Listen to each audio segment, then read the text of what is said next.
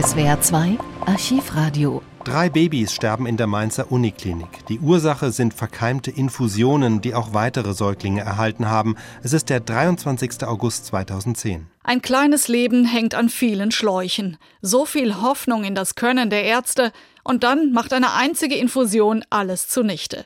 Eine Horrorvorstellung für alle Eltern, auch für diesen Mainzer Vater. Wir haben auch ein Baby hier in der Uniklinik gehabt. Das ist jetzt Gott sei Dank sieben Monate alt, aber es war auch sehr kritisch und musste halt dann auch äh, intensiv versorgt werden. Und wenn man das dann hört, läuft es einem eiskalt den Rücken runter.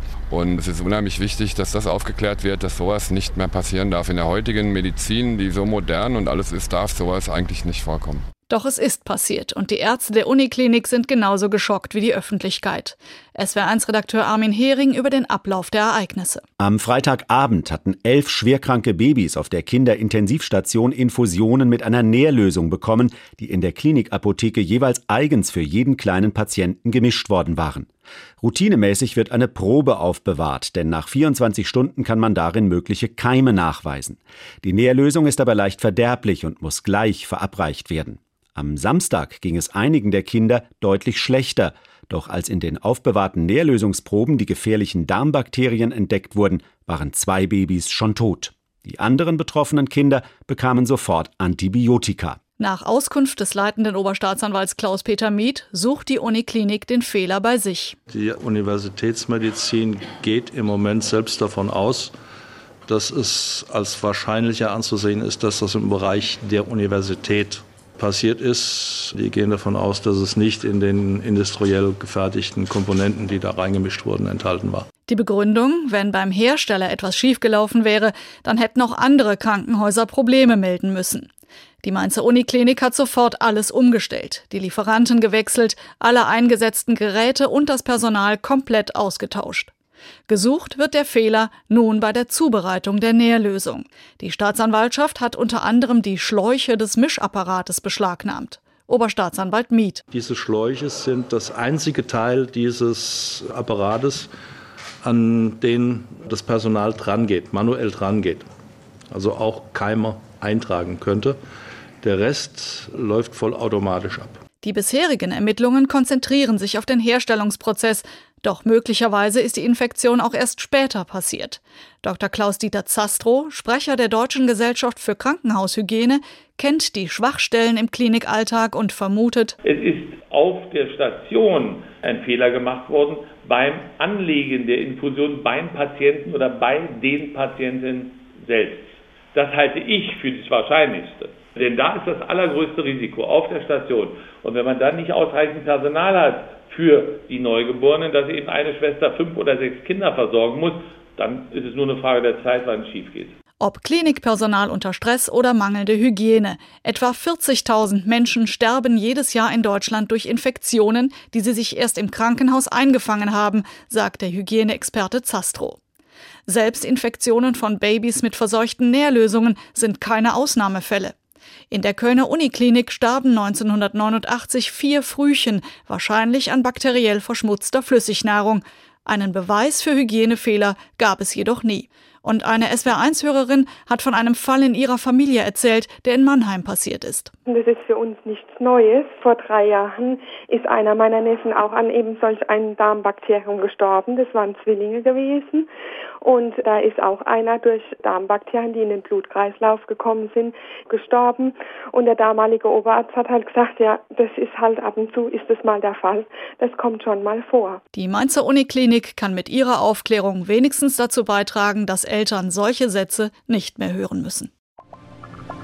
Einen Tag später ist die Universitätsklinik schon etwas weiter. Nach dem Tod von drei Kindern in der Mainzer Universitätsklinik sitzt der Schock tief. Wie konnte es soweit kommen? Sicher ist, den drei Kindern wurden verunreinigte Infusionslösungen gegeben.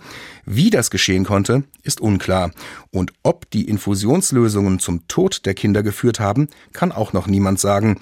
Sicher ist nur eins, die nachgewiesenen Keime sind Darmbakterien und befinden sich in der natürlichen Darmflora von Menschen.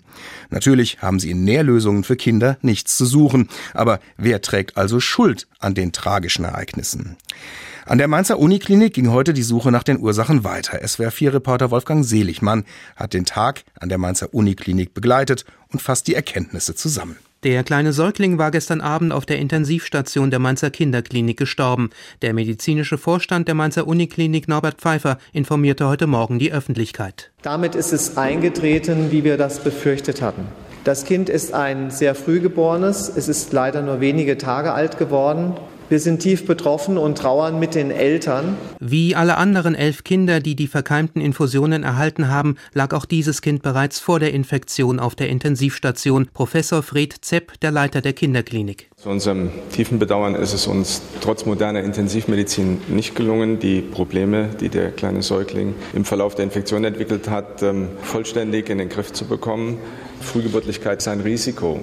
Und das Wesentliche ist die noch nicht vollständige Ausbildung unseres Immunsystems. Alle betroffenen Kinder, auch die bereits am Samstag verstorbenen Säuglinge, sind entweder sogenannte Frühchen oder wegen schwerer Erkrankungen in der Mainzer Kinderklinik. Auch das macht die Klärung der Todesumstände so schwierig. Noch einmal Klinikdirektor Norbert Pfeiffer. Auch zum jetzigen Zeitpunkt wissen wir nicht, wie die Todesursache genau lautet. Das Kind ist heute Morgen nach Frankfurt in die dortige Rechtsmedizin gebracht worden. Auch die Mainzer Staatsanwaltschaft ermittelt weiter, ist sowohl was die Obduktion der Kinder als auch weitere mikrobiologische Untersuchungen angeht, Herr des Verfahrens. Allerdings verzögern sich die Ergebnisse, denn im Frankfurter Institut gab es keinen sogenannten Reinraum mehr, in dem unter sterilen Bedingungen die sichergestellten Infusionsbeutel, Instrumente und Präparate untersucht werden konnten.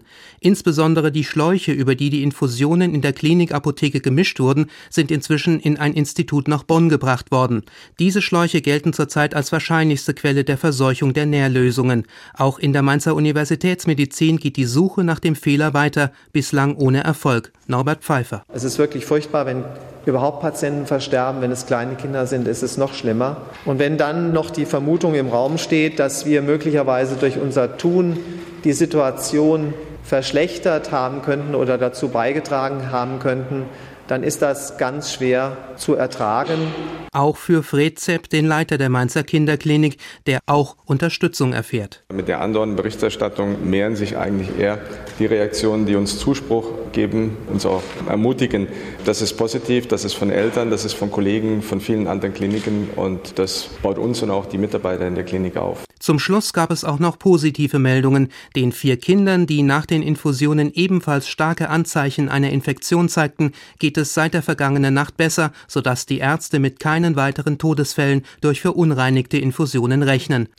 In der Mainzer Uniklinik ist ein weiteres Kind gestorben, vier andere sind aber auf dem Weg der Besserung. Klinik und Staatsanwaltschaft suchen weiter nach den Ursachen.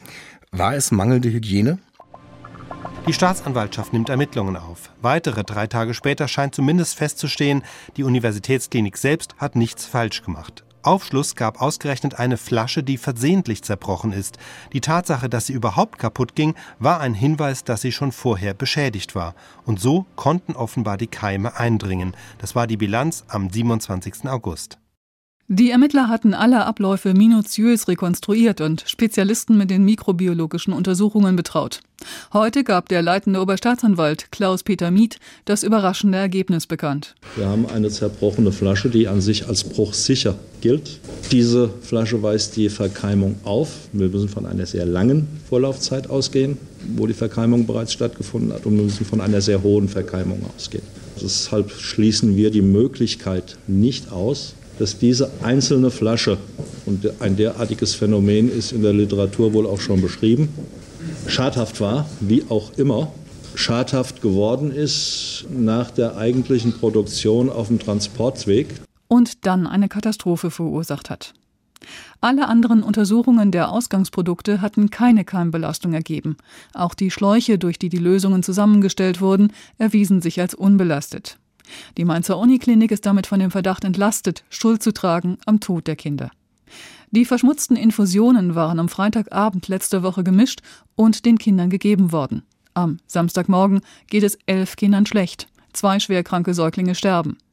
Bei einer Routinekontrolle der Nährlösung wird wenig später die Verkeimung entdeckt. Die Ärzte reagieren sofort und informieren die Staatsanwaltschaft. Die stellt alles sicher, was mit den Kindern zu tun hatte.